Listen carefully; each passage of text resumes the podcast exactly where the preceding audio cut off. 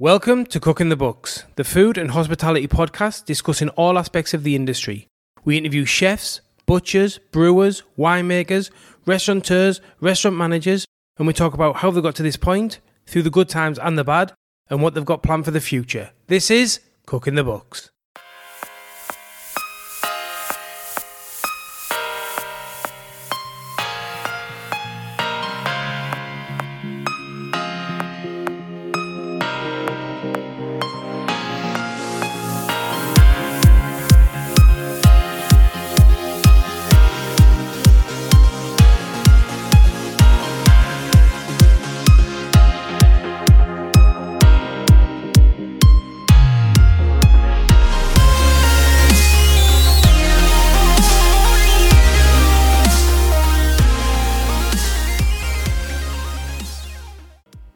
What a year that's been.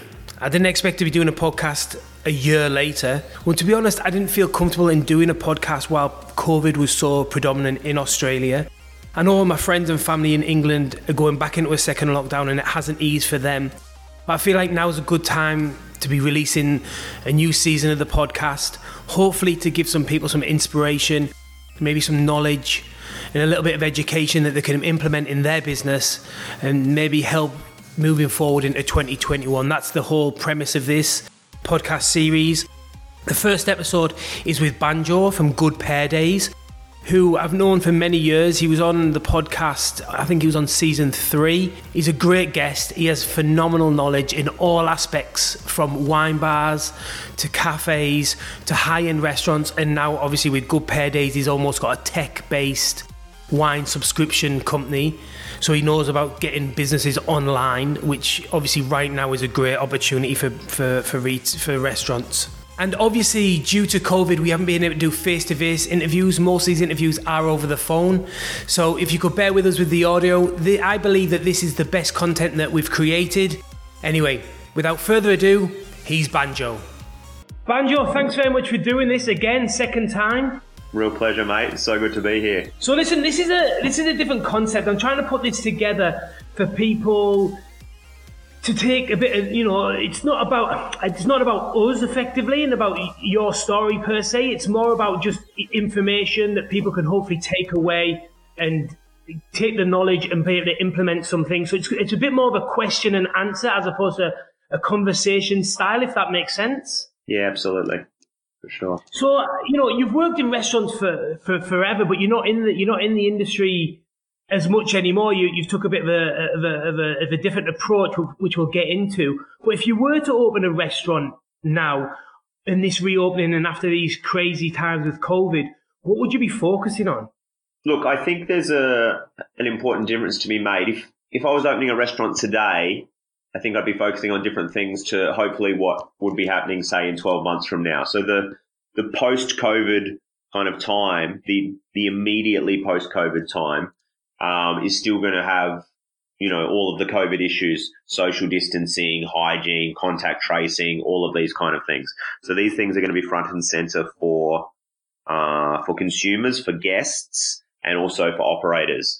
I'm, I'm highly confident that within 12, maybe 18 months, um, you know, a vaccine will have happened and, and things will slowly but surely, uh, sort of drift back to how they used to be, a slightly more situation normal. I don't think everything will drift back and we'll get into that a little bit later, I think. But I mean, to directly to your question, if, if you're opening a restaurant right now, there's no two ways about it. It's a tough time. It's a tough time to be doing it. And that's because there are, you know, depending on where you're based in Australia, there are regulations that are against you. There are limitations to what you can do. But probably the most important thing is just the consumer sentiment, how people are feeling. Are people confident to be going out in public into a venue where they know that there's numerous hands touching things that they are then going to put in their mouth? So, you know, that's a complex thing to get your head around and having a really rock solid COVID safe plan that everyone in your team, front and back of house, everyone that's involved is totally across and invested in is super important. I mean, I think we'll talk about the business a little bit more, correct me if I'm wrong, but you know, in terms of, in terms of what you're offering, I don't think you want to shake the boat too much. You want to stick with your strengths, but you just really want to batten down the hatches in terms of costs and expenses. I think it's going to be a time where if you were previously an owner uh, who wasn't so much an owner operator, that might have to change. You know, you're going to have to get your hands dirty for the next 12 months. You're going to have to be in there. You're going to have to have really solid oversight. And you, you're going to need to be working in that business to make sure that the next 12 or 18 months, however long it is, um, are really rock solid. I think you're exactly right. And I think what you're saying about there about your COVID plan, I think you need that is front and foremost the most important thing in your business right now, in my opinion. I think we really need to take it incredibly seriously, follow the guidelines, make sure that all the temperatures check-ins, the, the, the traceability of people, the sanitizing of, of, where people have been sitting, the hand washing of staff, the mask, the whole kit and caboodle, as much as it might be uncomfortable, as much as you might want to do it, if you don't do it and you don't, and you get, and something happens, you're going to be in, you, you know, it's terrible for society. You don't want to be that person, but it could, you know, the repercussions could be, you know, devastating for you as a business. I think we need to just make sure that the industry knows how important this is from a small little takeaway to a, to a fine dining restaurant. Everyone needs to take it as seriously. This is no joke. This is for real, you know, in my opinion. 100%. And I think as well as having that sort of procedural rigor locked in, you know, so you're preventing something happening in the first place, but it actually goes the other way as well. If there are people coming into your business and you've got a really solid setup in terms of, you know, contact tracing, all the staff are being super diligent and super hygienic, that kind of thing adds to your, I guess, your reputation and how people perceive your business. If, if I come into a business and I can see that they're on top of everything, and my friend asked me, how was it, you know, going out to that restaurant for the first time in, in so long, you're going to say, wow, you know, it was amazing. The staff was switched on. They were so clean. Everything was being wiped and they took my name and my number. I felt really safe. And that's a big, a big thing. So that's, you know, that's doing some marketing for you, which I think is a big part Absolutely. of it. Yeah, yeah, exactly. Exactly. That is doing marketing for you. Exactly. Like if you do have chefs and it's, it's going to be so difficult in these hot environments for chefs working over stoves and whatnot and, you know, sweaty and don't get me wrong, the nurses and working in that environment, you know, it, it's night and day, but you know, working alongside them. But in the kitchen as well, it's going to be hot and people are normally tasting and these kind of things. Mm. But exactly what you're saying, people are, are, nervous. They're coming to support you. They're going to be, have their eyes wide open. And if they do see people over touching, masks hanging down, people not taking it seriously, that's going to have a, a, a, really bad negative effect upon your business. So I think everyone needs to take that on board and take it really seriously. 100%. Totally agree. For sure. So, you know, your specialty, your specialty is, is booze, I guess you would say, right? Wine specifically. Yeah. yeah. But on a, on a business side, you know, what kind of offering would you be looking to do? Would you look be looking to support local? Would you be like breweries, local uh, wineries and whatnot to keep it Australian, or what would you be looking to do moving forward? Look, I think at the end of the day, that there's probably no one sort of overarching formula that's going to work for every business out there. I think what you need to do is make sure that your numbers add up in the most professional and um, attractive way possible. So depending on the style of your venue is going to partially dictate that you know, what your, what your beverage offering is, but you really need to be across your cost of goods. You really need to know your profit margin on every single item that you're selling and how, um, how you procure those items, you know, as you say, whether it's from a, a local brewery or a winery or whether you're working with a big distributor, my approach has always been to do to do a blend of all of that. You're always looking for for the best price. You're not trying to screw people, but you know that you can speak to a couple of different people who have got the same product and get different prices from them. So as a smart operator, a smart business owner, you need to do the the detective work, I guess you'd call it, in finding finding the best prices. So if that's going direct and speaking to someone and they're going to give you an extra 5% off, or if that's going through a wholesaler and you say to them, look, we're going to, we're going to use this, um, we're going to have this beer on the beer menu for the next six months or something like that. What's the best price you can give us? It's just a constant uh, negotiation I've always found. And that's, you know, that's pretty much true in every business. As you, you said at the start, Robbie, I'm not working in a hospitality venue at the moment.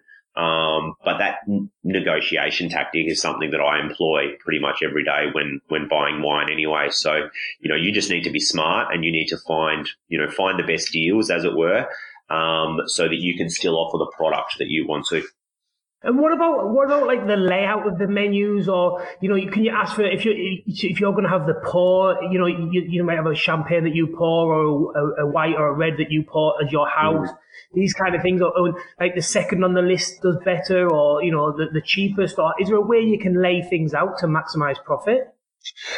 I've never sort of um, taken into consideration the psychological effect of a like a visual layout like that. I've always probably believed more that it's down to what is in the selection and the service behind it. But I do definitely agree that it is a part of what you're doing. I think probably the biggest part is is where you start. You know, if if your baseline for a glass of wine is eight dollars, or if your baseline for a glass of wine is twelve dollars, you know that's a fifty percent differential. That's a that's a big change already. And depending on the um, the style of your venue, the mood of your venue, your ideal clientele, you know, who's coming in anyway, you're going to have a great handle on whether people are going to be comfortable to pay 11 or $12 for their cheapest glass of wine or whether, you know, a seven or eight or nine is more appropriate.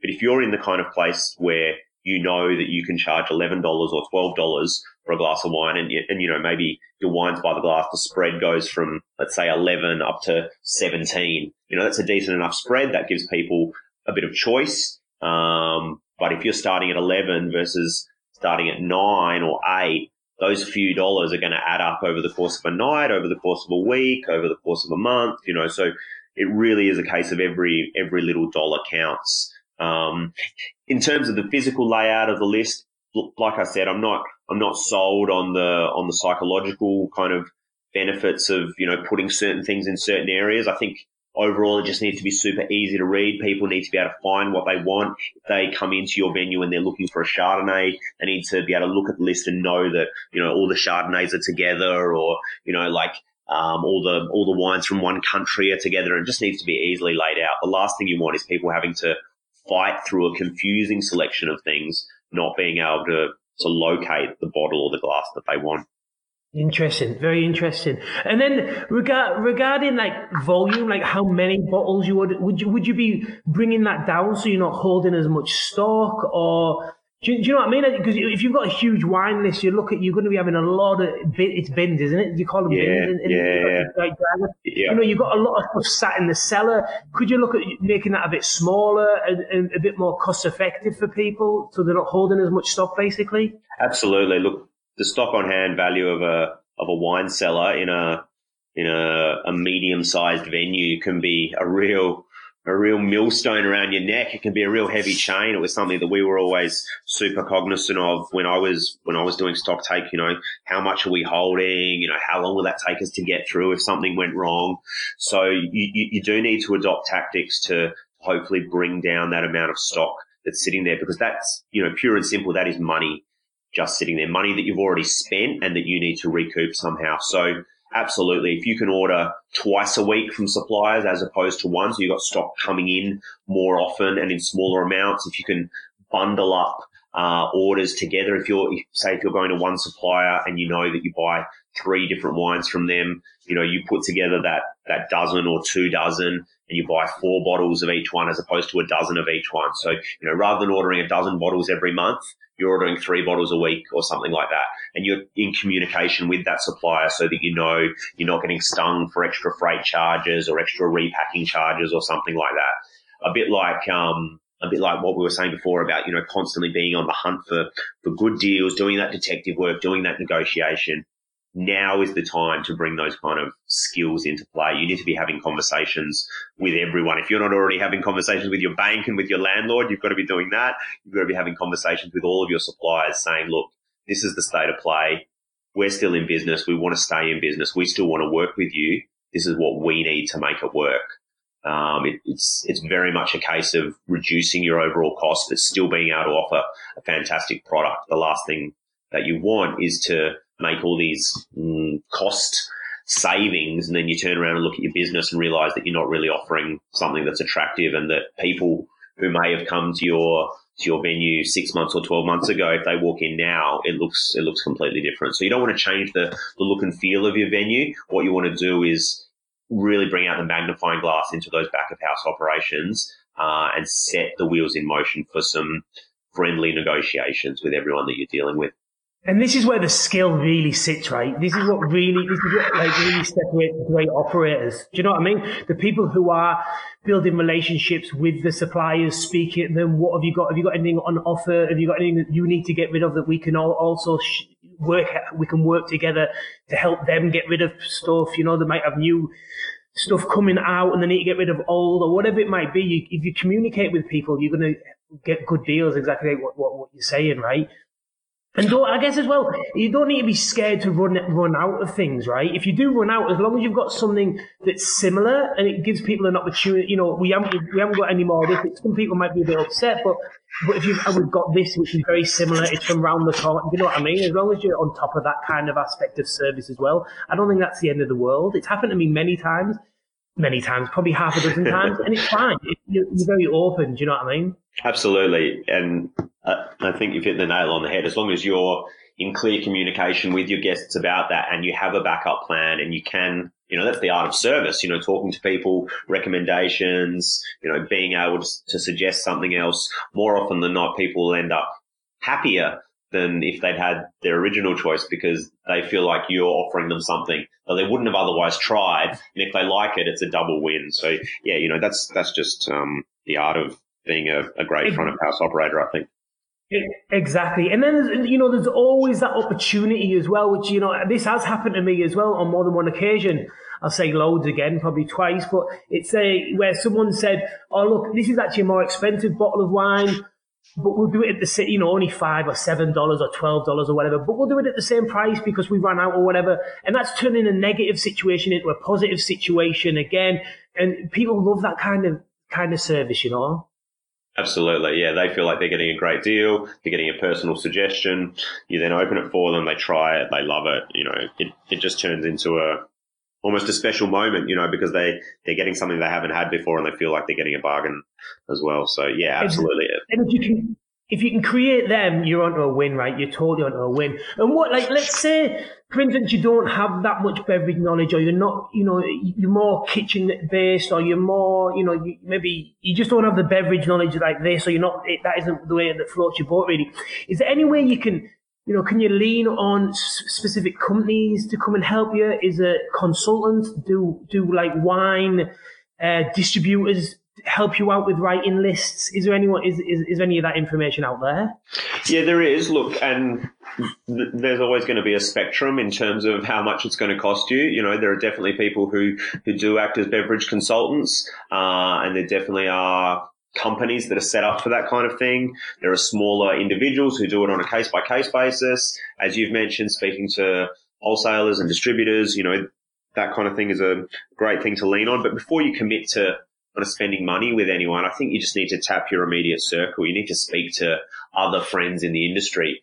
My my belief is that the hospitality industry is one of the greatest for camaraderie and mateship and helping each other out. And I think if the last six or ten kind of months haven't shown that beyond belief, then then nothing has. You know, every every single person who's a small or medium um, venue owner operator knows what it's like to have that sense of community and others helping each other out. You know that you, you, can ask questions from your friends. You know that your friends are going to come in and support your venue. You've just got to reach out to that community and say, "Hey, this is what we're struggling with at the moment." And if you, if by some chance you don't have that community, then then then look for one, look to join one. Maybe it's a, maybe it's a venue in the neighborhood that you haven't spoken to before, or maybe it's an online forum that you just haven't joined. You can, you can reach out and ask some questions. So, you know, definitely try and get as much information as you can without paying for it ahead of time before you, before you commit to, uh, spending money with a professional. Uh, but absolutely, there's, there's plenty of help out there. You just have to, you just have to go digging. That's awesome. The forum thing and asking friends and all. Exactly. I think that's exactly the, the, the, way I would look at it as well. And regarding service now, obviously there's going to be a lot of space for waiters and, you know, with the social distancing, um, the, the sections are going to be larger, not as many people, But how you how do you think we're going to be able to manage labour costs? Like if we're not doing as many covers, but there's all them people on the books. Do you think you know with JobKeeper and that's reducing? But you, you know, can you see where I'm trying to go with this? I guess the question yeah. is, how are we going to manage keeping the staff with the smaller the smaller covers? I guess is what I'm saying. It's a really tough one, uh, Robbie. There's no there's no denying that. I think in my mind, it's a it's a, a two part kind of thing. The first part is actually actively managing the rostered hours of all your staff and ensuring that there's no there's no wasted hours, making sure that you've got a really robust rostering process. If you're not already using uh, something and it, like you know some sort of application or an online tools. My my favorite that I've used so far is Deputy. I think it's fantastic. If you're not familiar with Deputy, have a look at it uh, online. It's a New Zealand based company that have really uh, done amazing things for uh, shift management and rostering. It's all online. There's an app for it. All your employees can can download it and check in via the app. Uh, you're able to punch in all the um, all the rates that you're paying and easily generate reports on how much any given day or week is costing you in labour for that day. So you're really able to get a really uh, strong and easy picture of how much how much you're spending, and that just helps you make sure that there's no there's no wasted hours in any given week. So that's the first half. That's. So what's that called again, Banjo? What's that called? It's called Deputy. D E P U T Y.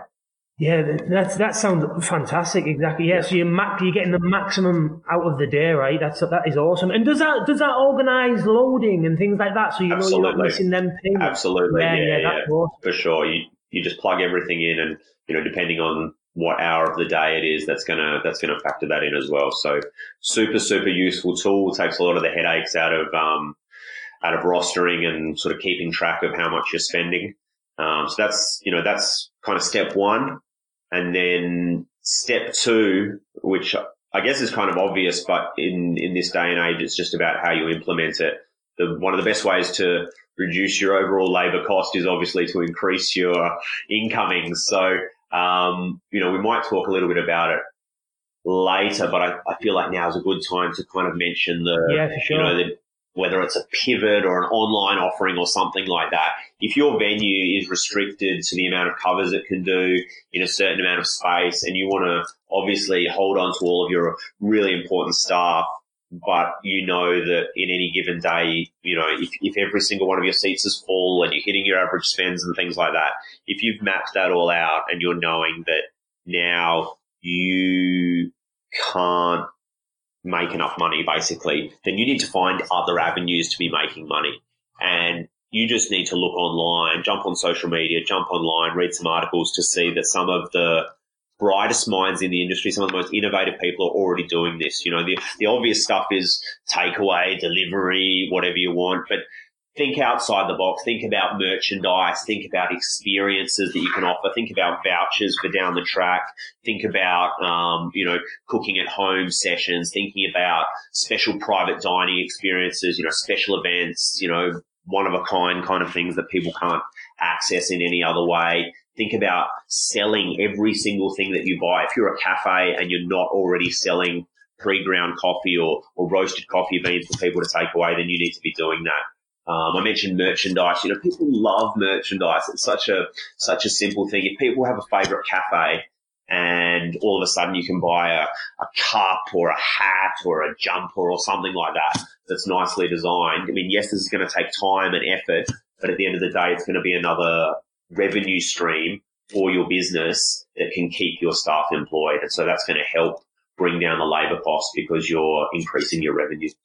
I like, I couldn't agree more. I think I've said it time and time again. The days of the front door being the only revenue stream to your business, if you're a food business, mm. that's gone. Forget that. Them days are finished. Moving forward, that that's that's history. We, we now got to look at the future. And that is not the answer. Like exactly what you're saying. And just to go a bit deeper into that, experience is like, you know, if if you have got one too many chefs or two too many chefs and a few waiters, you know, you can maybe pimp them out, we'll say, and you can do private dining at home, right? Send them out to the, send them out to places. You can go to people's houses, do parties for them, canapé parties, any kind of parties like that. And the one thing that I would also say is, is retail. Mm. The retail market has seen a lot of people do this. Lelo being a great example, Entrecote being another great example. There's many of them that have done it. Code, uh, Coda, I think, have done it as well. Heaps of people have, have done it. It brings something to retail. I think that I think that's a fantastic option also.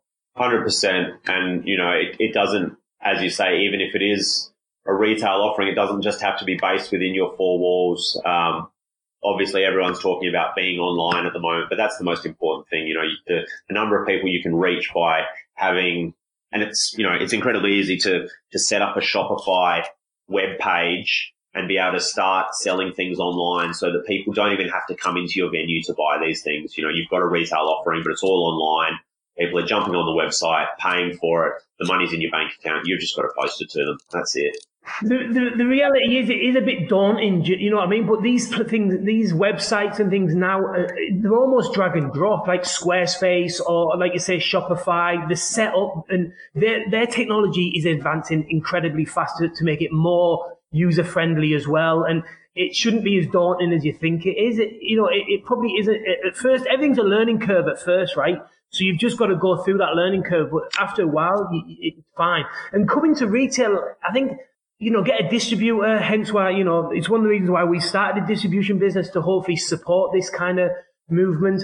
But I think coming to retail and putting, getting a distributor, and if you're known for whatever it might be, a salt and pepper, a sauce, a, a risotto, whatever it might be, there's no reason why you can't package that and start and start selling it as well in retail, right? Hundred percent, hundred percent. You know, you've got a kitchen, you've got a wine cellar, you've got a fridge full of beers or something like that, if you're only allowed to have 10 people in your venue, you know that there's no way that you can sell all of that. So you've got to be able to sell every single thing that you've bought. That's, you know, when you look at it like that, as a business, you're buying all of these products. You need to be able to sell all of those products as well. So just find a way to sell them. Yeah. I think there's, I think it's like, oh, I can't remember. Uh, it might even be the Hilton will sell you everything. Literally, you can buy the bed, yeah. you can buy the pillow, you can buy the lampshade, yeah. you can buy fucking everything. Yeah. That's exactly right. If someone, someone walks into your venue and they say, "I want to buy, I want to buy this table, or I want to buy this chair," why not sell it to them? You know, sell it, yeah, sell it to them for more sure. for more than you've you've paid for it. They can take it home. They can they can jump in their car with a with a chair. Like happy days. You can always buy another chair.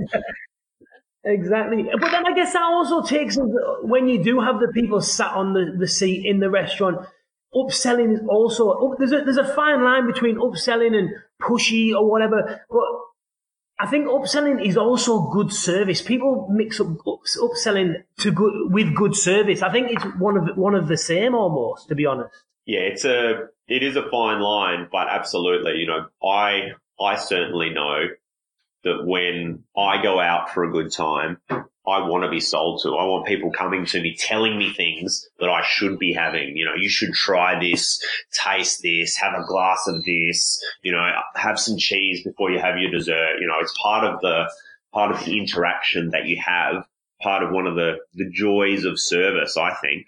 Um, on on both sides, you know, whether you're receiving or giving, and it all comes down to the delivery for me. I know what you're saying about you don't want to come off as too pushy, but um, the, the the professionals, the front of house professionals, make it look easy. It doesn't. It doesn't sound like upselling. It sounds like a a suggestion. Like, why didn't I think of that? Of course, I should have that. You know, it just comes down to how how you say it and how you deliver it.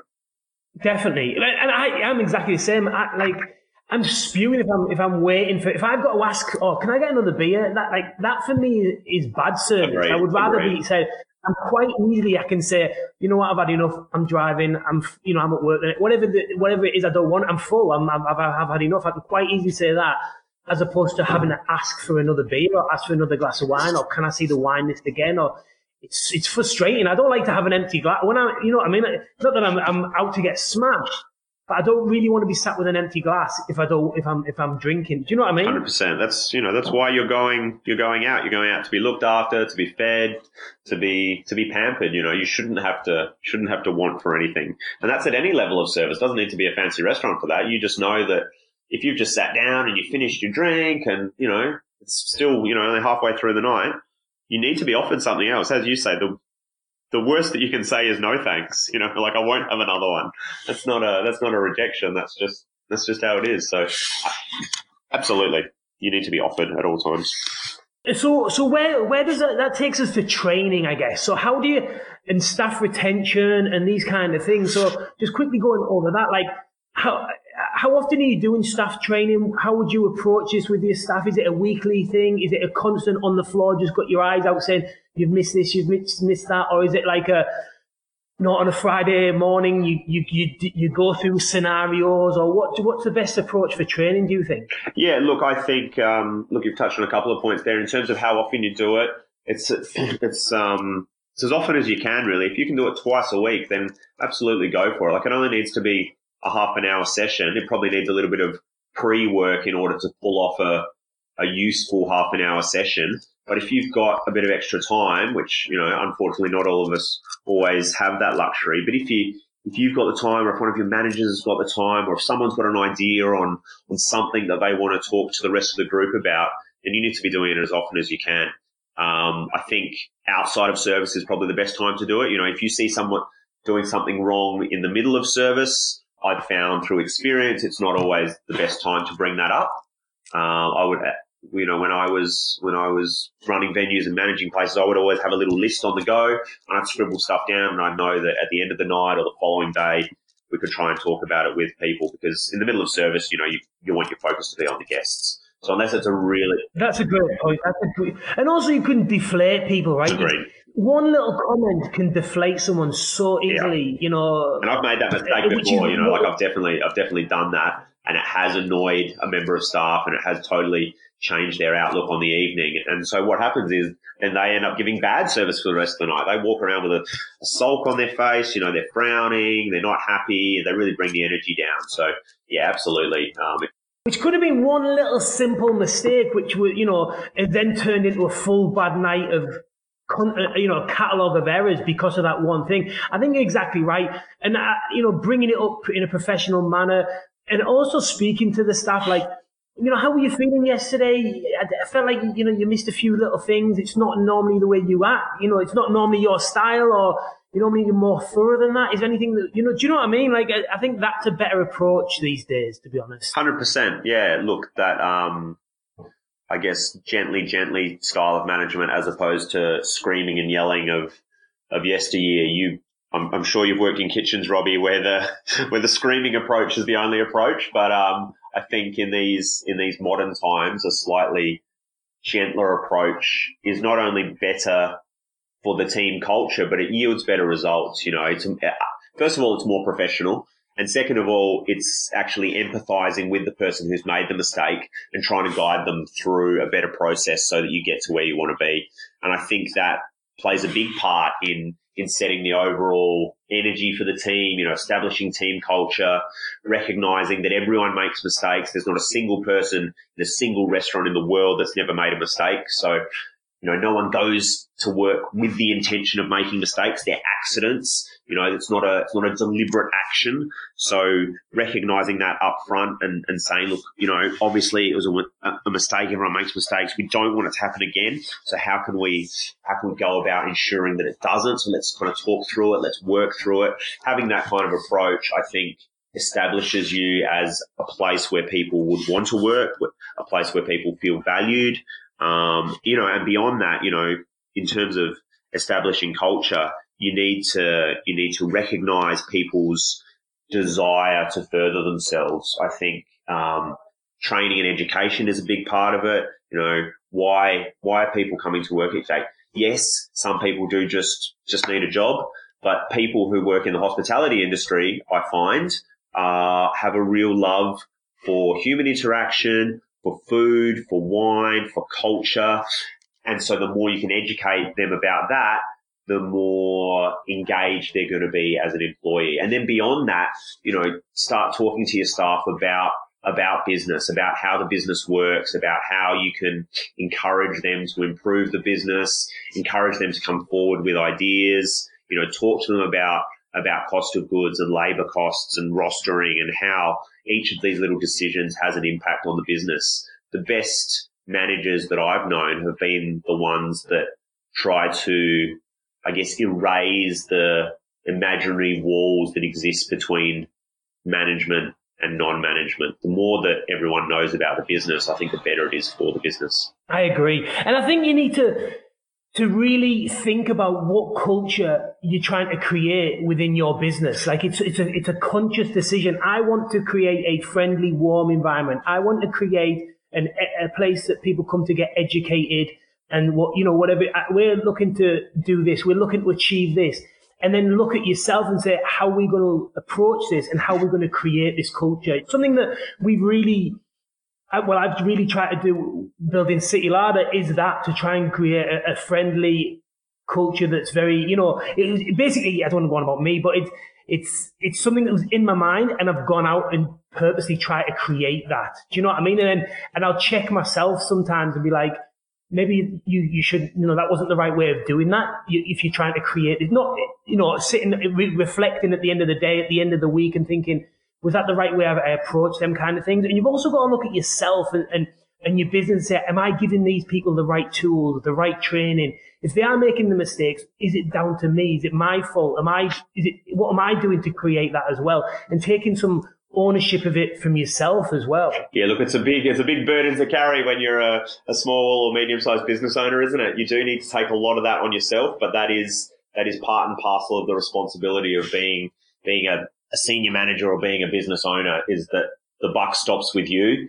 And at the end of the day, you're setting the tone, you're setting the culture, you're the one who has the, the biggest impact on the, on the feel of the business. And you're the one who really gets to decide um, how how the energy is within the team. And if you're if you're not proactively doing things to improve it, then there's every chance that things can go bad. So you yeah you need to be across that. You need to have oversight on that. You need to understand people's um, people's needs and people's desires, and you need to you need to work hard at establishing a baseline for for culture. I guess you know there's. And I guess two last things on this point.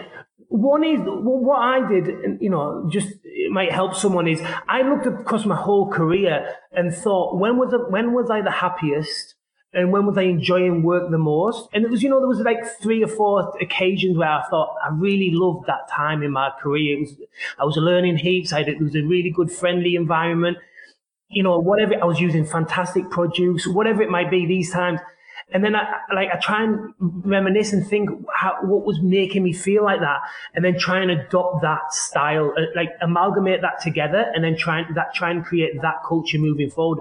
It's not utopia and we don't, every day is not fucking, we're not all like saying kumbaya, but, you know, but ultimately that's what you're trying to do. And you reflect back and think, what made you feel good and what, what you got, got the best out of you. And this is how I want my business to feel when people come and work for me. Do you know what I mean? Like, and I think you just need to make them actual really reflect and think about it. Don't just or scream at people because I got, you know, whatever it might be. You've just got to really think about things. I don't know if people think about things enough and in depth enough and reflect enough and really analyze what, do you know what I mean? I think, I know maybe it's going a bit deep, but no, you know, no, I think people need to think more. Yeah, I think, I think you're totally, totally on point there. You know, it's, um, at the end of the day, you've opened a business. You've set up this, this space, this venue, whatever it is, you're the one employing people. You know, you're, you're giving them a job. You're, you're teaching them about your business, your ethos, your ideas. If you're not also considering how the, uh, how the team interacts with each other and, you know, what, what potential goals each employee can have, then you're not fostering a sense of care for the people that are working there. And you know, they should have no reason to stay with you if you're not, if you're not invested in, in their happiness and their growth. You know, I, I've heard a few times from people who are really great restaurant owners that one of the biggest mistakes that a hospitality business can, can make is, is, um, is thinking that the happiness of the guests is more important than the happiness of the staff because the happiness of the guest doesn't directly affect the happiness of the staff, but the happiness of the staff directly affects the happiness of the guest. So if you're looking after your team, then your team's going to look after your guests. And ultimately, staff retention is just the biggest, you know, that, that takes the biggest headache away from you. If you can keep a team, you know, and only one, one, two people leave a year, it's quite easy to filter these through and, and they get absorbed by the main core of the team and the training just happens and everyone shows each other and these kind of things. It's so much easier if you're churning through staff and your longest serving person is like less than a year. You're going to be just, you, you just, you can't build consistency. You're constantly training and it's just going to drive you into the ground. You can't do it without a, a good, strong team. You can't create a big, a good, strong team without a good culture. And, and that's, that's the cycle basically, in my opinion. Is you you now have, a, have an online business right? And you've moved into into that sector. So you know how how did you go about doing that? And then what you know do, do you do you use uh, facebook advertisement or what do you use to to generate traffic through that? Yeah so uh, my my business good days we're uh, we're nearly six years old and it is a purely online uh, wine business um, and I I started doing it because I guess I I wanted to further my my knowledge and my skill set beyond just sort of hospitality businesses. It wasn't um, you know, it's not something that I've moved into in the last 12 months in the face of everything that's happened uh, to the hospitality sector. But by the same token, it's not. I also wasn't in the position where I was thinking, look, this is going to happen. You know, online is going to be the future kind of thing.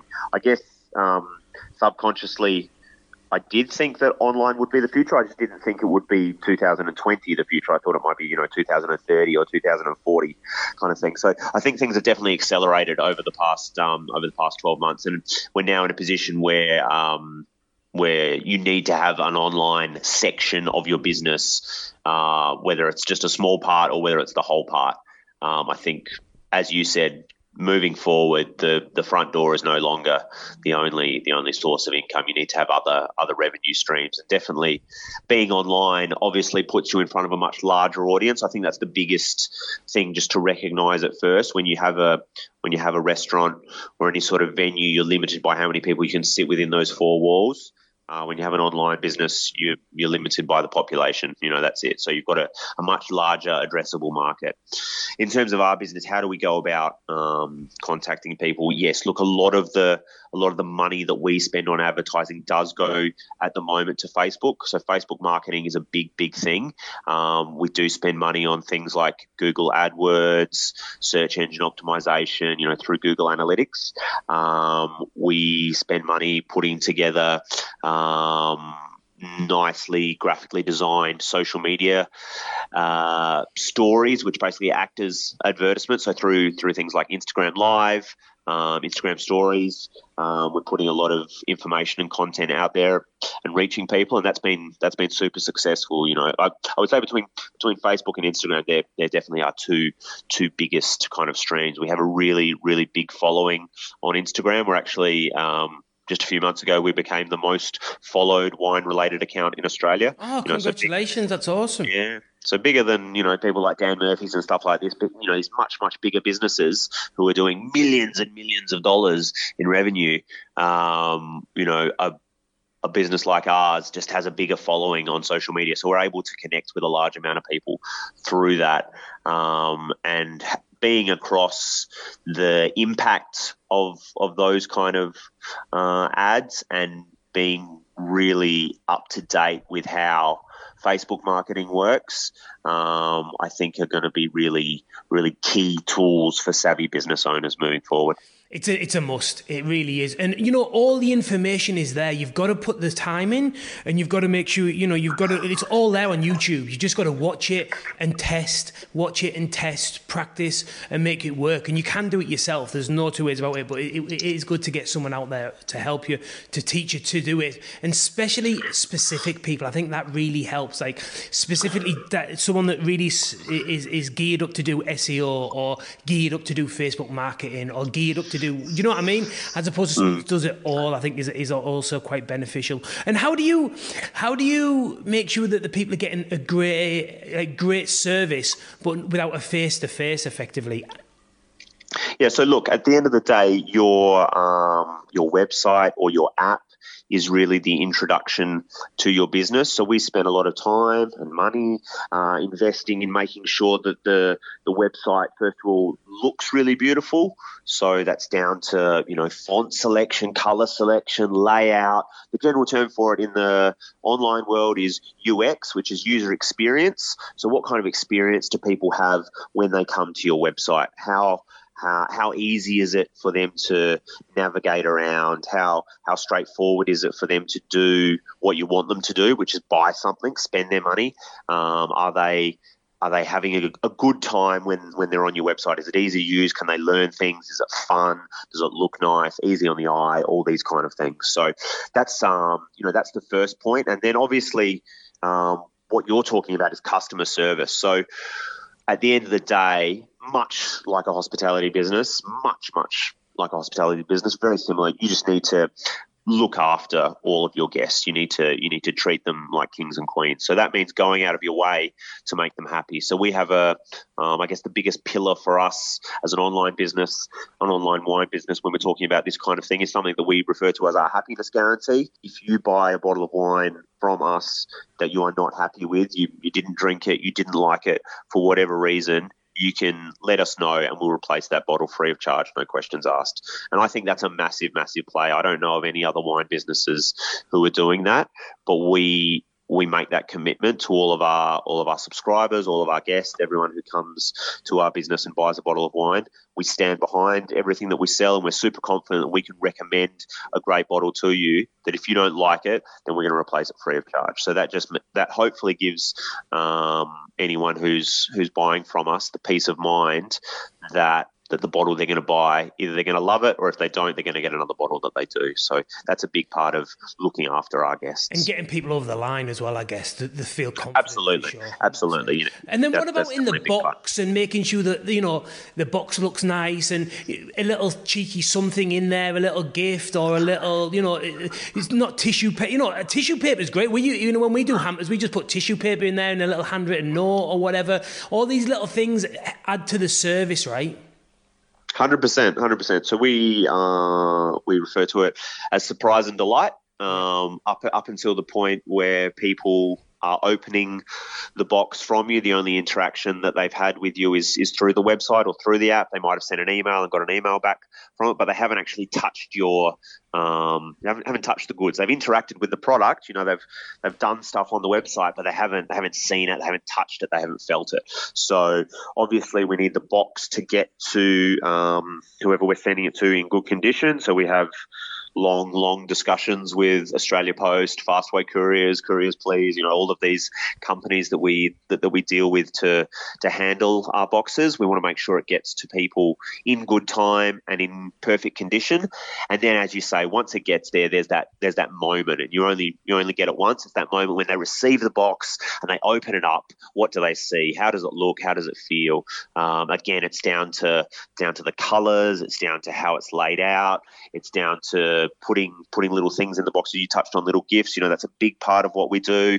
You know, there's um, you know, we have a whole um, a whole system basically that's built into our subscription service. Um, and it's a point system. It's almost like a little game. So as people progress along their subscription journey, they get points for doing certain things like rating bottles or sharing posts on social media or answering quizzes or things like that. And they, they get a certain number of points. And when they when they hit certain point thresholds, then they get a free little gift. So we've got, um, you know, we were talking about uh, merchandise before. We've got um, company branded uh, bottle openers, wine sleeves, champagne stoppers, uh, travel mugs, you know, all sorts of different things that people can accrue as long as they're they're gaining points with us. And so these little gifts really help to um, to tie people to our brand, and we we think it's a nice little a nice little add on. So they're getting it; they don't necessarily know about it. Sometimes another thing we do is we include a free bottle of sparkling wine in the month of people's birthday. Nice. So when people sign up, they obviously have to put in their birth date so that we know they're over 18. So we then have their birthday captured, uh, and it, in the month of their, their birthday, if they're getting a box from us, they get a free bottle of wine. We don't tell them about it when they sign up, and that's another way that we try and surprise and delight people and make them, you know, make them happy and make them think that what we're doing is something fantastic. Exactly, and creating that, creating that relationship, right? Creating that relationship is key. And then the other great thing about online businesses is the fact that you, once you've got them you know, ultimately you've got the email address. There's a lot of things you can do behind the scenes to track them, retarget to them, lookalike audiences, pixels. There's a lot of things you can do once you get into that world to, to get more customers and also a blog, these kind of things. And you can just re, even if they stop subscribing for you for a period of time, you can get back in front of them quite easily. Hundred percent, you know, and that's um, you know, that's what we were talking about before with Facebook marketing and, and Google Analytics, you're able to, um, you know, for better or for worse, we capture a lot, a lot of data about people, and that's just um, that's the reality of the modern world. When you're online, if you don't know that everything that you're doing is being tracked by a whole host of different businesses, then unfortunately you're a little bit naive. And generally, um, all the top businesses, right? The in, the Facebooks, the Googles, the Amazons, they're the ones that are tracking everything, and that's where they make a lot of their money, right? It is exactly by that, by doing that. And now it's filtering through, and small businesses are, are jumping onto that, and you everyone needs to start thinking about that and, and getting on it as well, whilst you can. It, ultimately, it's the wild, wild west of the, of the of the internet, and it's gonna uh, over time that will fade away. But right now, it's it's a it's a land grab, right? Hundred percent. And you know, in in my mind, it's it's similar but slightly different to the way that top restaurants in the hospitality industry track guest preferences before I I owned hospitality businesses, I uh, I managed a great restaurant called Attica, and we would go to extreme lengths to record diners' preferences. So, you know, after people had come in a couple of times, we would start making notes about them, what they had for their first drink. Obviously, we, we already know their dietaries, you know, are they left handed, when their birthday is, certain proteins that they do or they don't like eating, you know, are they going away on holidays somewhere? You know, we just try and get all this information about them and we record that. We would put that into our booking system and then, you know, it, we use that information to try and make their, their next experience with us a bit better. That was open mind, table, that, wasn't it? That was open table back in the day, right? Exactly right, exactly. Yeah. But you know, for my mind, what online businesses are doing is exactly the same as that. It's just taking it a degree further. So you're capturing all this information about people and you're using it in a way to, as you say, either retarget your product to them, or if you're they're already a customer, you can refine your product and hopefully um, upsell them essentially. So. Beautiful. Well, listen, yeah. I'm go- I said to myself, I want to keep these less than an hour because sometimes I go on. I could talk about this stuff all day long, honestly, Banjo. Yeah, I, I love it. And I know I, I, end up taking everyone's too much of everyone's time, the people listening and the, the guests, and everyone's like, will you just shut up? So I think that's a good way uh, to, a lot of information. I much appreciate you sharing all your knowledge. And hopefully, some people can listen to this and take some tips and, uh, and implement some of them things. And, and, you know, it might um, help them moving forward in 2020. 2021. Absolutely, it's uh, it's going to be a wild old time in 2021, but I, I am so excited by it. Me too. Um, Me too. I think I think the best places are just just going to get better as they add new strings to their bow, new new opportunities. Yes, restaurants will change. You shouldn't be afraid of change because you can still still keep the, the heart and soul of hospitality, but just uh, just offer new ways to express it. So it's going to be brilliant. I think. Me too. Stay positive. And I really feel like we're going to back Australia, and uh, I'm in Melbourne, so I've got my finger a bit more on the pulse in Melbourne. But I feel like we're going to bounce back strong. I do. I think people will support us. I think people will realise that the importance of hospitality. I think that people realise that when you when it's a wedding anniversary, you go to, to for meals. When it, when you're celebrating, you go out for dinner. You know all these kind of things. Building brand. You, now people are going to really be aware of building brand. Hopefully, building a strong business to have money reserved. Maybe prices will go up. Things will change, and and overall, will people will start respecting the industry. Maybe not that they didn't respect it, but people start appreciating it that little bit more, as well as the arts. And hopefully, moving forward into 2021, 2022, people really start appreciating it, appreciating for what it is. Hundred percent. Beautiful. 100%. Banjo, thank you very much for your time. Thank you very much for your knowledge. And um, yeah, good luck, and I'll speak to you soon. Real pleasure, Robbie. Always Take nice to chat. Speak soon. Thanks Bye, mate. Bye. Bye. Bye. That's all, folks.